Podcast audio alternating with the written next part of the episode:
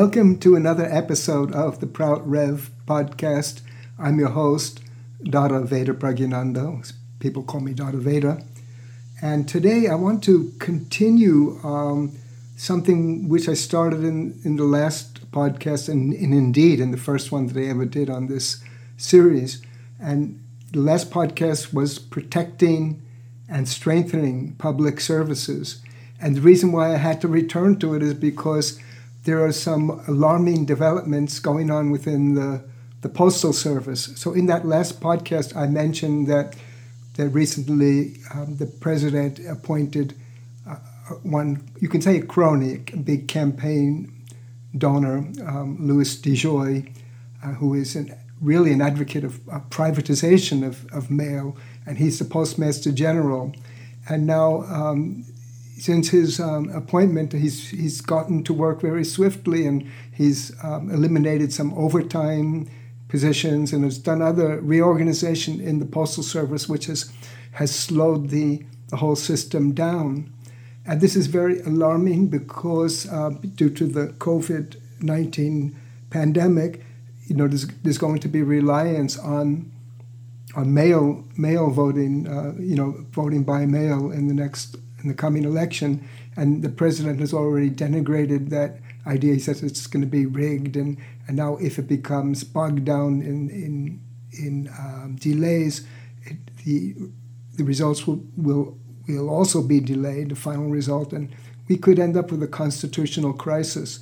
So this is really a terrible development, and it's it points to a it's bigger than the postal service. Really, that's that's really my point. Why I'm returning to it. This this idea here we're talking about is bigger than the postal service. So the, in the immediate problem, we have a, a postmaster general who he and his wife are investors in in the competitors, uh, the you know UPS and other competing services. So there are many people on the you can say the extreme right, libertarian right, and they want everything privatized. So this is this is the situation, and the one of the Koch brothers has launched had he had a campaign going on for 50 years to his his goal was to privatize the postal service. So this is a, terrible development because especially now in this particular time it could cause a you know tremendous crisis. But what is more at stake is the the whole concept of which things should come under public scrutiny and which things are of, uh, of, of private concern.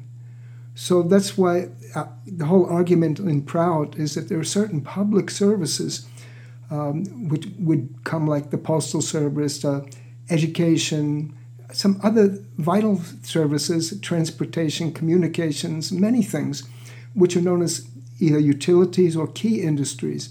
And these cannot be left in the hands of, of private people who are engaging in, first of all, their, their bottom line is profit and not service.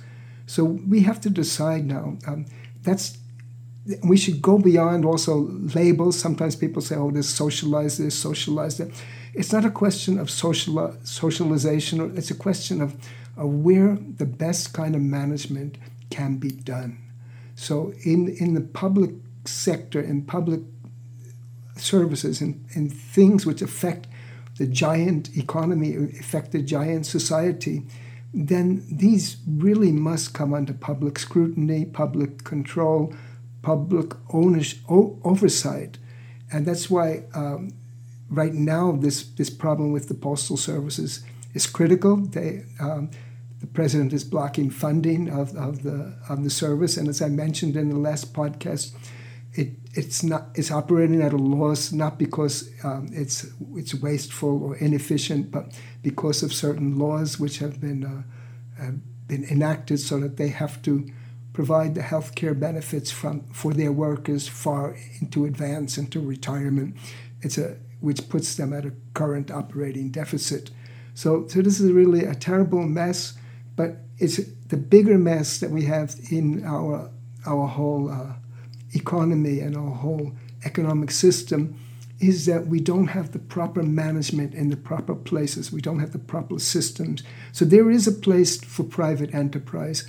And in the in the Prout's three-tier model, which we're going to talk about more in this podcast, the private enterprise is a, is a, is a place where there are uh, small enterprises and luxury enterprises dealing with non-essential commodities.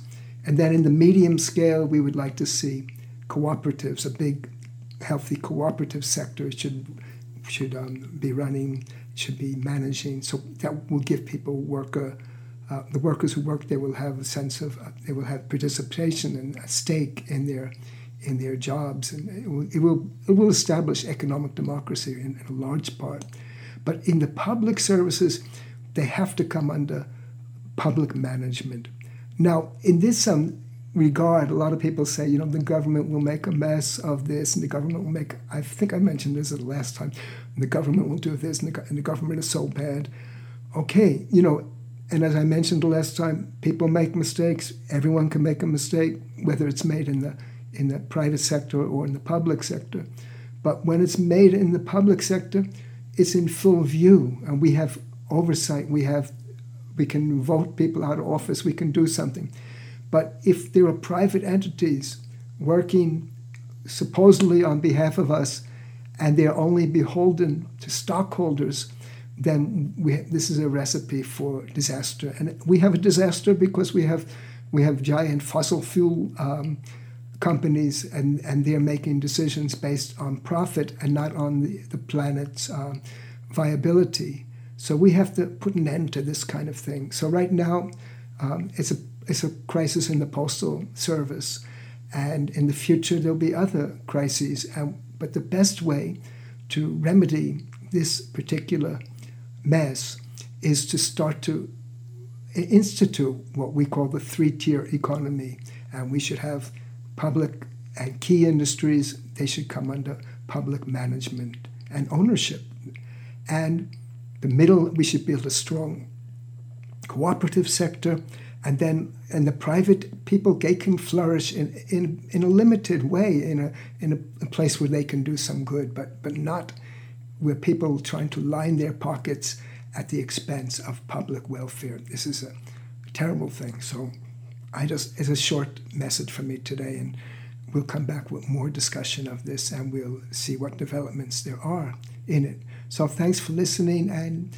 subscribe subscribe to the podcast you can uh, on the website, um, proutalliance.org, you can find a subscription option. And if you're listening um, in any other place, um, there should be subscription options, but you'll get notification of all of our future podcasts. So that's all I wanted to say for today, and I'll be back soon. Thank you.